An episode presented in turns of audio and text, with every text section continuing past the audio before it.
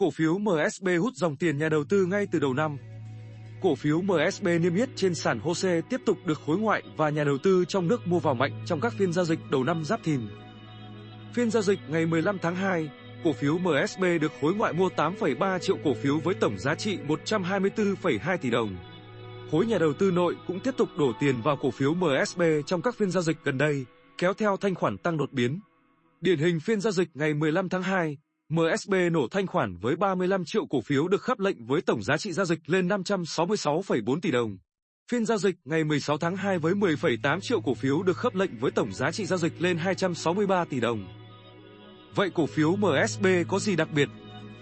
Về tình hình tài chính, tại thời điểm ngày 31 tháng 12 năm 2023, tổng tài sản của MSB đạt hơn 267.000 tỷ đồng, tăng 25% so với năm 2022. Tăng trưởng tín dụng đạt 22,43% thuộc nhóm cao nhất ngành, với danh mục tín dụng được phân bổ đa dạng, tập trung những ngành cốt lõi của nền kinh tế, qua đó giảm thiểu rủi ro và tăng hiệu quả sử dụng vốn.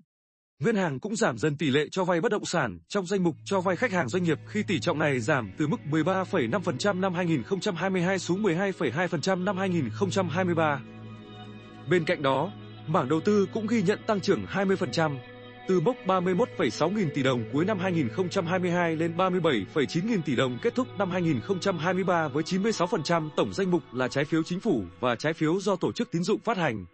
Sau khi hiện thực hóa lợi nhuận một phần lớn danh mục trái phiếu chính phủ trong năm 2022, MSB thiết lập lại danh mục đầu tư mới và tiếp tục gia tăng nguồn thu cho năm 2023. Có thể nói, MSB đã chốt lời danh mục trái phiếu chính phủ trong năm 2022 nhờ của để dành từ những năm trước trong bối cảnh những ngân hàng khác có kết quả kinh doanh mục này không khả quan. Về tổng tiền gửi của MSB, tại ngày 31 tháng 12 năm 2023 đạt trên 132.000 tỷ đồng, tăng 13% so với cùng kỳ năm 2022. Trong đó, tiền gửi có kỳ hạn đạt 97,2 nghìn tỷ đồng, tăng 21% so với cùng kỳ. Tiền gửi từ khách hàng cá nhân luôn ở mức cao, đạt sấp xỉ 76.000 tỷ đồng trong năm 2023, chiếm 57% tổng danh mục, tăng 26% so với cùng kỳ.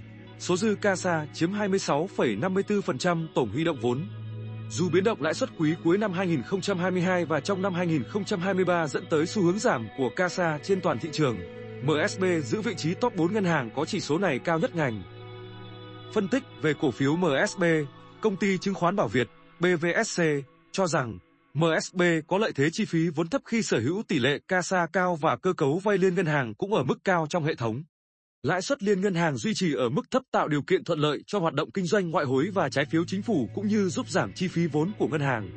Ngoài ra, chi phí huy động giảm mạnh và tỷ lệ CASA cải thiện khi nền kinh tế phục hồi trở lại cũng là yếu tố hỗ trợ cho chi phí vốn thấp của ngân hàng.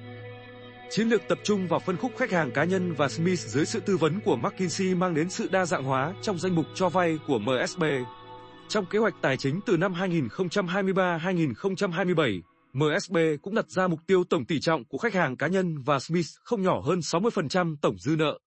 Với tầm nhìn trở thành ngân hàng bán lẻ, kỳ vọng MSB có thể mở rộng NIM cũng như thu hút thêm CASA và thu nhập dịch vụ trong tương lai.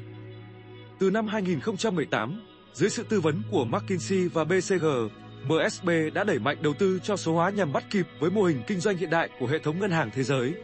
Việc chuyển đổi số không những giúp ngân hàng giảm chi phí hoạt động mà còn giúp tăng trải nghiệm người dùng, từ đó đóng góp vào kết quả kinh doanh trong những năm sau. Mặc dù đối mặt với những khó khăn trong thời điểm hiện tại, BVSC kỳ vọng nền kinh tế dần hồi phục sẽ hỗ trợ cho hoạt động kinh doanh của ngân hàng và giúp MSB lấy lại được đà tăng trưởng mạnh trong 1 đến 2 năm tới.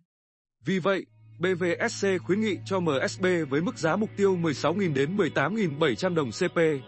BVSC sử dụng kết hợp giữa hai phương pháp thu nhập thặng dư, RI model và phương pháp so sánh để định giá MSB. Với phương pháp RI model chiếm tỷ trọng thấp hơn do ngân hàng vẫn đang trong giai đoạn tăng trưởng mạnh và chưa đến giai đoạn bão hòa.